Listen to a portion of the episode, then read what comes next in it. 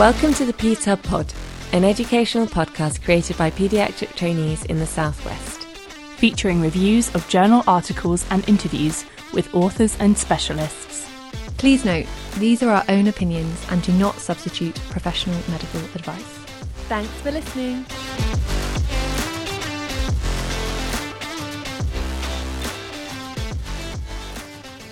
Good morning, Professor Ramanan. Thank you so much for joining me today to talk about Kawasaki disease. How are you? I'm very well, thank you. It's an absolute pleasure to join your podcast. Thank you. And just to um, introduce yourself to our listeners, can you tell me a little bit about your current role and how you came to get into rheumatology and Kawasaki disease? Thank you. So, I'm a pediatric rheumatologist based at the Bristol Royal Hospital for Children. I also have a professor of pediatric rheumatology at the University of Bristol.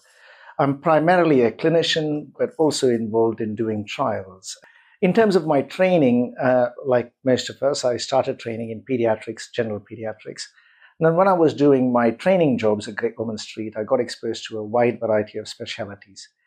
And the couple which caught my eye really were immunology, infectious diseases, rheumatology, and nephrology. So I honed in on rheumatology, which was uh, not that recognized a specialty back in the late 90s. And I went and did my fellowship in the Hospital for Sick Children in Toronto for two years after Oh. doing some training in the UK. At the Hospital for Sick Children in Toronto, the Kawasaki patients are all treated only after the rheumatology fellows seen them. So that gave me a huge interest as well as experience in the management of Kawasaki along with the pediatricians there. And I carried that interest back when I've been in the UK. I'm so pleased you're doing a podcast on Kawasaki because it's not a problem as was thought a couple of decades ago of the developed nations or the Western world. It's as much of an issue, or probably the commonest cause of acquired heart disease, increasingly in low and middle income countries as well. Okay. Now that streptococcal uh, infections and Mm. rheumatic fever is fast disappearing. And better recognition uh, is leading to recognition of Kawasaki all around the world. Absolutely. So we're, today we're going to focus on a paper from Archives in Disease in Childhood.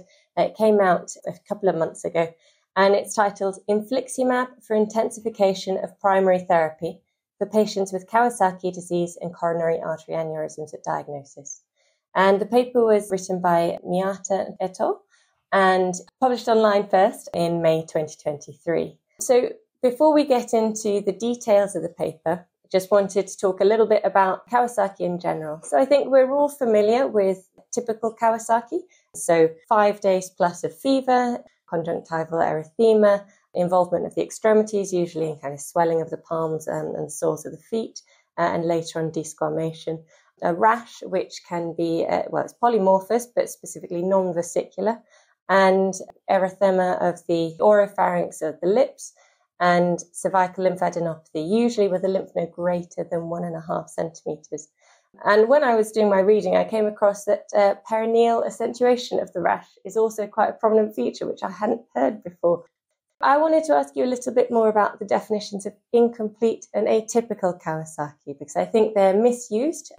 Yeah, no, you gave a very good summary of what is classic Kawasaki. And of course, here we are still struggling with some of the semantics. So, in the way I define incomplete is when someone doesn't meet the features, the five days of fever and four of the five criteria, but yet Kawasaki is high in the differential diagnosis and you want to treat, you call those patients incomplete. Mm-hmm. Atypical is when they're incomplete, you've done an echo and the echo shows changes in the coronary arteries, in which case it's a much more robust and easier diagnosis to make.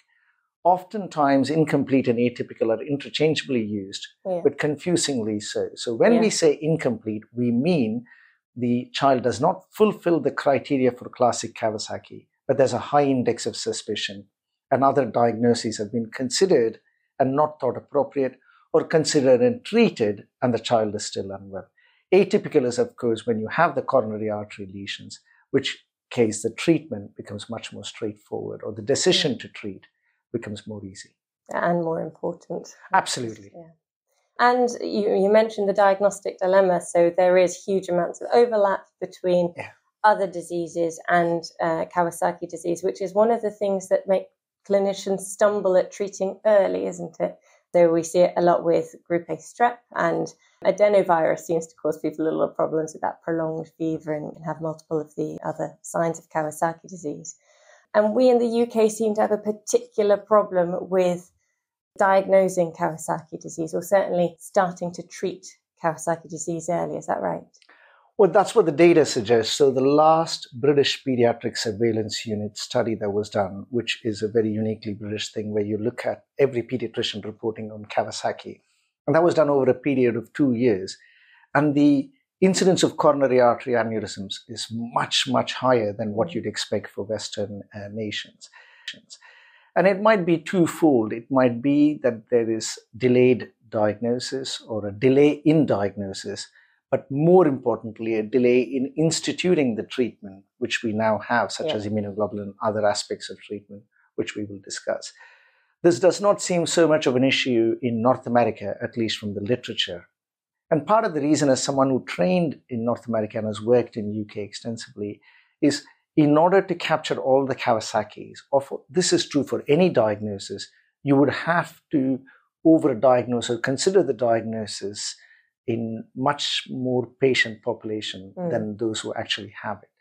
And of course, that presents a challenge in itself because IVIG is expensive, it's in short supply. And so we're always treading this fine balance between diagnosing Kawasaki appropriately, treating them at the appropriate stage, whilst not dishing out IVIG to all and sundry. Yeah, and we have yet to find that balance, haven't we? I think Americans are very good at throwing the book at things, whereas we're a bit more cautious, but we're being too cautious by the sounds of it. That's absolutely right. And I think a lot of this is probably historical as well. Uh, some of the misconceptions in the diagnosis, which I've seen when I go on ward rounds, is this excessive reliance on a child being irritable. So mm. the older generation of pediatricians believe that every child with Kawasaki must be intensely irritable. And while that is true in a great majority of cases, it doesn't have to be the mm. case.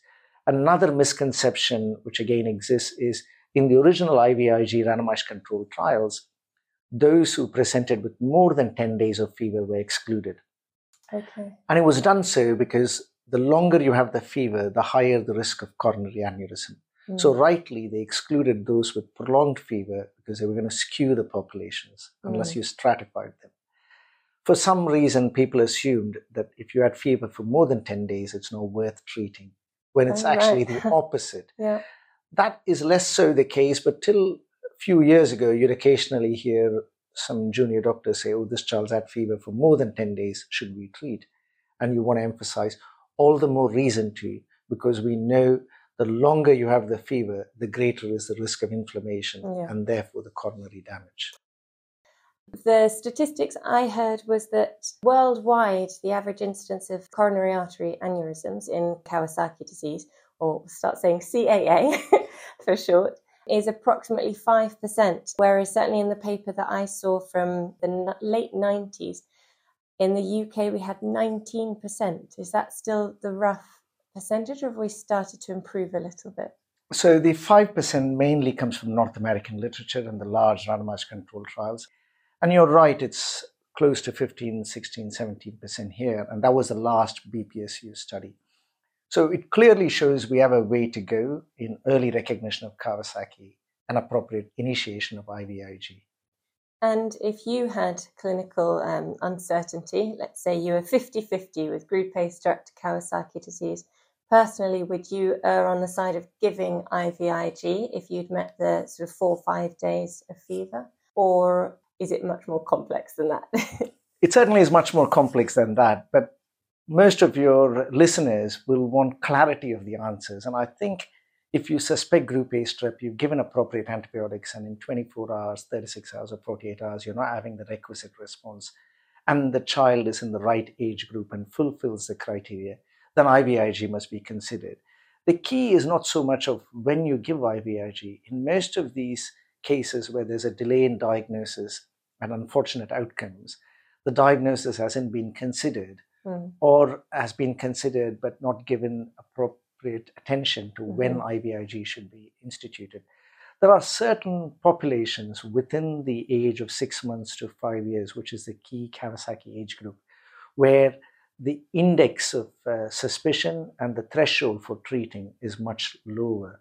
And that is those between six months to one year, mm. and even more so for those under six months. Mm. And I'm sure we'll come back to this, but we know from data from multiple countries, incomplete Kawasaki is much more common in those under six months and in those under one year.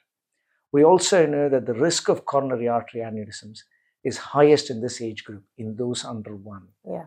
So, in that age group, I think I would have a very low threshold for giving IVIG. Yeah. And well, it is a later point, but actually, it's a good time to discuss it. There have been a few different risk models proposed, some by the Japanese cohort, although the risk models are of trying to predict the resistance to treatment rather than high risk for coronary artery aneurysms. But this, this paper referenced an, a previous paper from a, a, North American cohort who suggested uh, risk stratifying for the North American population. Uh, and they said the higher risk groups were those under six months, like you said, those of Asian descent, those with a CRP of greater than 13 at baseline, and a baseline Z score um, of greater than 2 for either the LAD or RCA. Z score scored 2 and the others scored 3. So you're low risk if you're a 0 to 1, moderate risk if you had a score of 2, and high risk if it was 3 or greater. And they showed anywhere between 16 to 40 times higher rates of CAA in those groups, which is uh, quite significant. So an important group to consider. Absolutely right. And I think, again, if you are a general pediatrician working in a small unit um, and you don't have immediate access to these resources, the key points to remember are age under one, male gender, a high CRP, much higher than what you'd expect, low platelet count. Interestingly, people don't realize yeah. this. A low platelet count is also a poor prognostic factor. Low sodium. So if you see any of these, then you must be much more aware that these are the patient populations which are at greatest risk of coronary aneurysms. One of the problems with the prognostic criteria is most of them are validated in Japanese populations. Mm. We are part of an exercise uh, across Florence, India, and Bristol. So we're doing a three center comparison of these prognostic criteria. Oh, great. Uh, uh, and of course, we'll have to wait and see what that shows. But I think the age is one which most of us can pick up. A high CRP, yeah. I, I, wouldn't put any absolute values, but the higher the CRP, the greater the worry should be. Yeah. If you, of course, at baseline have a echo which shows changes, then the threshold is different. Yeah. But in lots of small units, it may not be possible to get an echo within the first 24, 48 hours that easily. But the age is something people should bear in mind. CRP is something they should bear in mind. Platelet count, particularly low platelet count, and a low sodium are all poor prognostic factors. And that platelet count, I think people remember it's high platelets, but that's in the second week, not in the presentation usually. Exactly. So it's low and then high.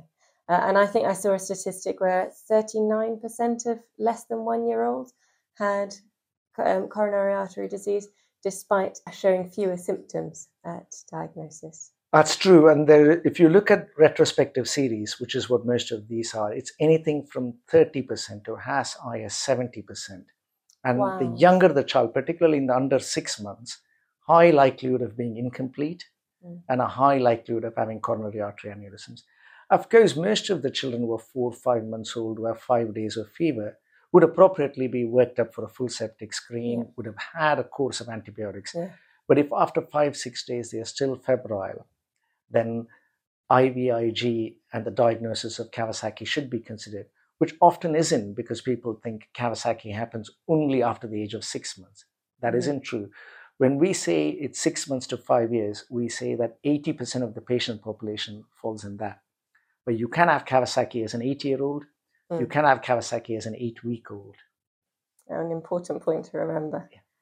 And so, then briefly touching on the current treatment. So, IVIG is our standard alongside high dose aspirin, although I have heard uh, mixed opinions about the aspirin since working in this um, specialty. There isn't a lot of supporting evidence for aspirin, is that right? That's right. And I think the therapeutic approaches to Kawasaki has to be um, contextualized in where the trial data came from. So the first trials were of IVIG. The first trial was of IVIG given over five days, with aspirin being the standard of care. The next trial was aspirin plus IVIG for five days versus aspirin plus IVIG over two days. Mm-hmm. And then the latest trial, or the last one which we use currently, is IVIG given as a single infusion over 12 to 16 hours plus aspirin. Increasingly, we believe the role of aspirin in high doses is not what makes the difference. And it's really the antiplatelet dose of aspirin, 5 per kilo. It's going to be very hard to get conclusive evidence for this because there is going to be no trial where the standard mm. of care doesn't include. But there's enough um, experimental data, meta analysis, which are all suggesting. So, where I would lie today is if the child where we suspect Kawasaki does not have abnormal liver function, I would give 30 milligrams per kilogram when they're febrile and 5 per kilo once the fever settles. But if they have abnormal liver function, then it's perfectly appropriate to just go straight for 5 per kilo or use naproxen okay. as an alternative to um, aspirin. And do you mean just mildly deranged? Because a lot of them have slightly deranged ALTs. I, think if it's at least two times above the upper limit of normal, it would be appropriate to then uh, reduce the dose of aspirin significantly or just give an antiplatelet dose. It's clear that the immunomodulatory effects of IVIG is what's contributing to the reduction in coronary artery aneurysms. And that's been shown in multiple trials and meta analysis. So, excessive emphasis on aspirin is distracting us from what mm. we hmm. really need to focus on, which is timely administration of IVIG. And from what I've seen, the, the incidence of coronary artery aneurysms is much higher in those that are given IVIG later in the course, so 10 days versus around seven days. That's right. The sooner you give the IVIG, the greater the chance of reducing the risk of coronary artery aneurysms. So anything after five days, every day that you have prolonged inflammation, it's intuitive that the risk of yeah. coronary artery aneurysms will be increased. But again, to emphasize that, that doesn't mean that after 10 days you don't give IVIG if there's fever. Absolutely. The longer the patient has fever, the higher the risk. So if someone comes to you for whatever set of circumstances with 15 days of fever and a full set of Kawasaki criteria, it's all the more important you initiate treatment with IVIG and adjunctive medications as well. Mm-hmm. I think the treatment of Kawasaki is very interesting in terms of what adjunctive treatments we've come, and a lot of it is not necessarily based on where the laboratory evidence is. A lot's based on individual acceptance or comfort level with different medications. And before we go to the anti-TNF therapies, I want to touch on steroids, and I want to touch on the impact of IVIG cost in the low and middle income countries. So IVIG 2 grams per kilogram is an expensive drug. Mm. In the Western world, it's in short supply. In other parts of the world, where most of the care is paid out of pocket, 2 grams per kilogram if the child's 20 kilos is a significant hole in the finances of most families. And the paradox here, which has never been resolved, is Kawasaki is a large vessel vasculitis. For all other large, medium, and small vessel vasculitis, the standard of care medication is steroids. So, why then are we not using steroids? So, again, if you go back in time, in the 70s and 80s, there was some data based on retrospective analysis which suggested that steroids might potentially be harmful in Kawasaki. Nobody could explain why that was. The quality of data was poor. And then in the early 90s, there was a randomized control trial of IVIG plus aspirin plus three doses of IV methylprednisolone versus IVIG plus aspirin, which is the standard of care. This trial did not show any benefit for IV methylprednisolone, but the flaw in this study was it took all Kawasaki patients in a North American setting, where already, as we have discussed, the incidence of coronary artery aneurysms is 5%, mm. and this sample size didn't demonstrate that. And then there was this lovely RAISE study done by the Japanese, where they showed that if you take the patients using Japanese prognostic criteria of who are at high risk of developing coronary artery aneurysms, and then randomize those patients to getting steroids plus IVIG versus just IVIG, there was a dramatic reduction in coronary artery aneurysms with steroids. And I raised the issue of steroids first because it's much more accessible yeah. and much more affordable. So, in high risk patients, particularly in the low and middle income countries, steroids as an adjunctive therapy should be considered, particularly in those who either have large coronary aneurysms at presentation or are presenting with several days of fever and very high CRPs, or in those who have failed IVIG and are still febrile. In PIMS TS, we started using methylpred as one of the three options in the research. Did that show anything? Because there was a lot of overlap between PIMS TS and Kawasaki disease. Can we extrapolate from that research? Yes and no. So, as one of the rheumatologists in the pediatric recovery steering committee, or the only rheumatologist, I could clearly sense at the start the infectious diseases community had its natural angst against steroids, which it overcame with passage of time. And the PIMS-TS data is a bit muddy because of the panic and the yeah. reactions around COVID. But it's clearly demonstrating a trend from both the North American ret- retrospective data, the Swiss recovery protocol data, and the UK pediatric recovery um, data that IV methylpred probably has a benefit over IVIG, apart from the issues of fluid administration with IVIG. But in some ways, PIMS-TS uh, was based on Kawasaki therapeutic guidance, and mm-hmm. that's where its strength and weakness was. The issue of steroids, to me, is still very pertinent. I think it is a very good adjunctive treatment.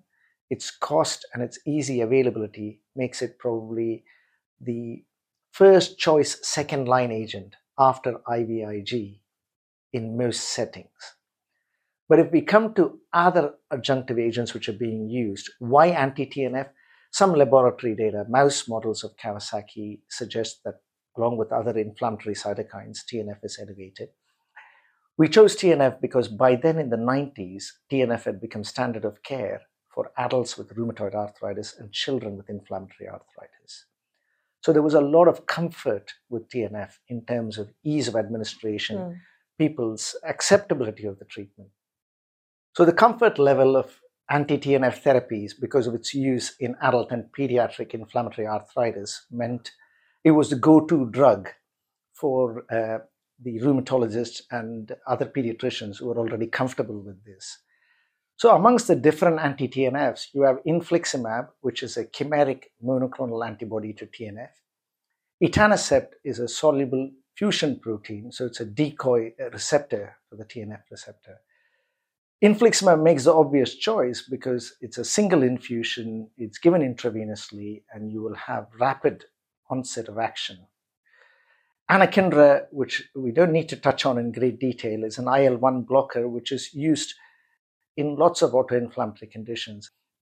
And so then moving on to today's paper. So it was a retrospective observational study of patients in California, and they had a group of 168 children.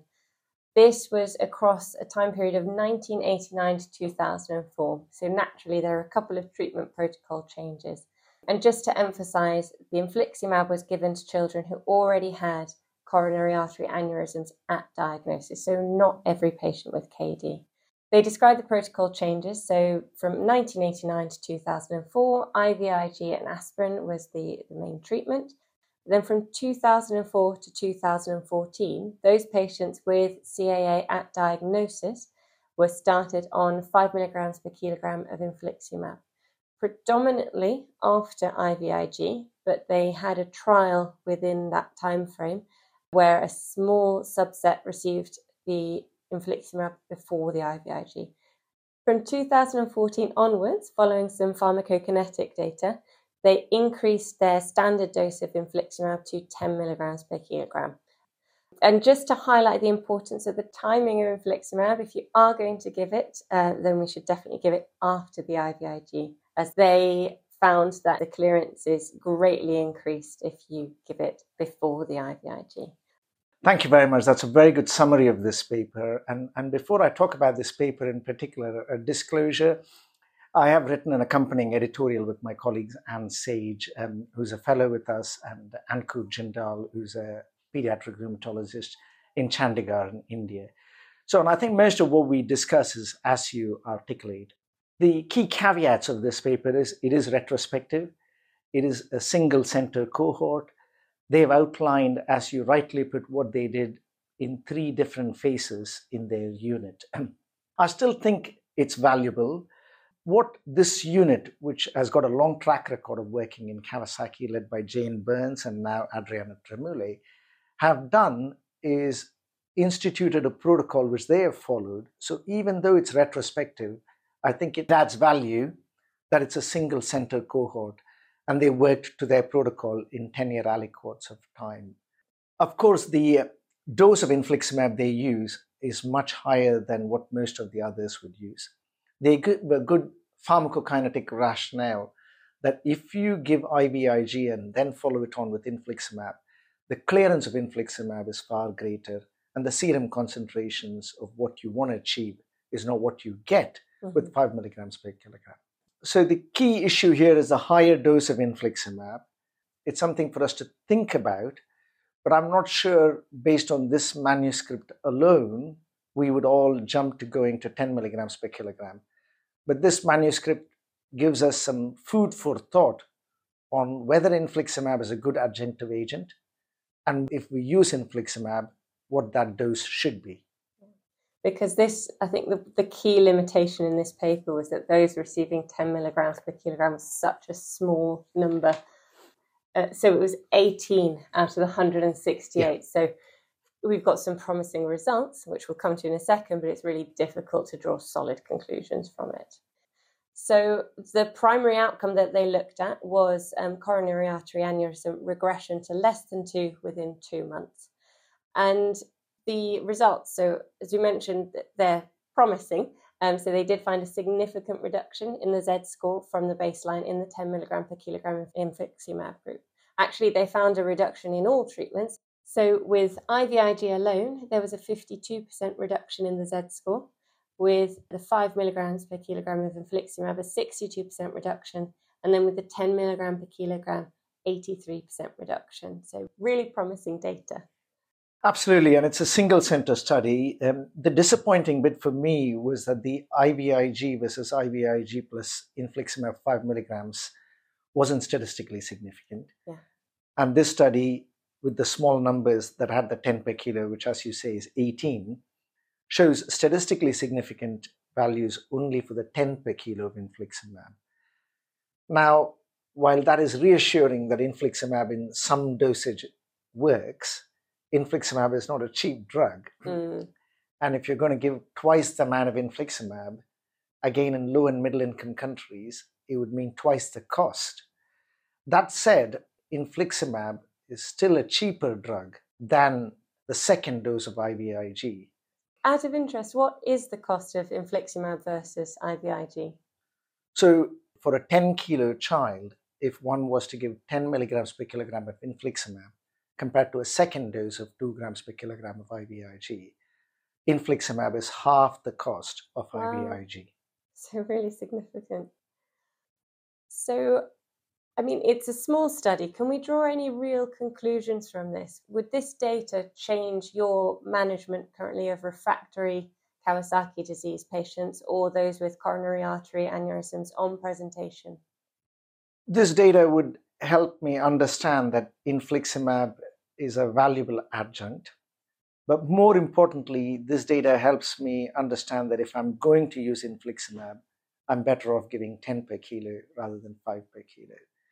In terms of how I will manage somebody with Kawasaki who at presentation has coronary artery aneurysms or who has had a dose of IVIG and is still febrile, then my first adjunctive agent would still be steroids.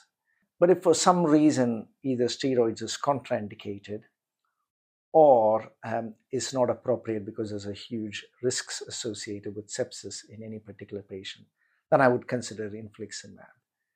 But in my own mind, the hierarchy would be IVIG followed by steroids, with infliximab as my second choice agent after steroids. I think there's a need for large, well conducted studies. Absolutely. So far, we only look at coronary artery aneurysm size, but increasingly, the Japanese are recognizing that children who recover from Kawasaki may be at risk of premature atherosclerosis because of abnormal endothelial flow in their 30s and 40s.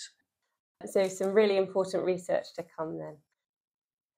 Thank you so much for talking about the paper. we always like to finish with something a little bit lighter. And I wonder if you've read anything recently that you particularly enjoyed, or watched any films recently that you've loved, or if you've got a particular favourite. So I'm a big football fan. So the Christmas time is full of games, which I've been watching eagerly, and my team Arsenal is going to play this evening at 8.15. so that's the biggest stress of my life. Um, other than that, I don't think I can mention anything more interesting. that's fine. And I have noticed working with you that you have an incredible ability to focus, really efficient, and you manage to get a lot done whilst also having an absolute wealth of knowledge. I wonder if you have any advice for the trainee. It's very kind of you to say so. I think there's a lot I can do better. But if I was to say a couple of things, one would be the importance of trainees to read widely. And an important piece of advice that was given to me is to read the key journals, Lancet and New England Journal of Medicine, every week. And I read every article that comes in it, just the abstract, because if it's not in pediatrics, it still may have some personal relevance to me in my own journey through life and medicine. I think we are physicians first and pediatricians second. And if you come from countries such as I do, India, people always look at you as a doctor. They don't see you exclusively as a pediatrician. That's very true. so I think having knowledge about everything to a small extent is helpful. And Trainees always tell me, I can't read everything. There's so much to read. Practice changing papers almost always get published in two journals. It's either the Lancet or the New England Journal of Medicine. It's not the question you asked me about how I'm effective, but it's one of the answers. So I make time to read these two. As someone who's published in this, I know that the editors of these journals take extraordinary care in how the abstract is structured. So, for most of us, for most topics, all we need to do is read the 250 word abstract. And that tells us everything we need to know. As for how I manage to be efficient, I try and compartmentalize my things. I try and come into work with a clear vision of what I'm going to do. When I'm at work, I try and be as focused as I can be. And, and I ensure that when I go home, I have a healthy sporting and social activities planned because I think working all the time will also lead you to be ineffective. Absolutely, yeah. Well, thank you so much for your time today, Professor Ramanan. I really appreciate it, and hopefully, we can invite you back on the podcast at a future date. Thank you very much.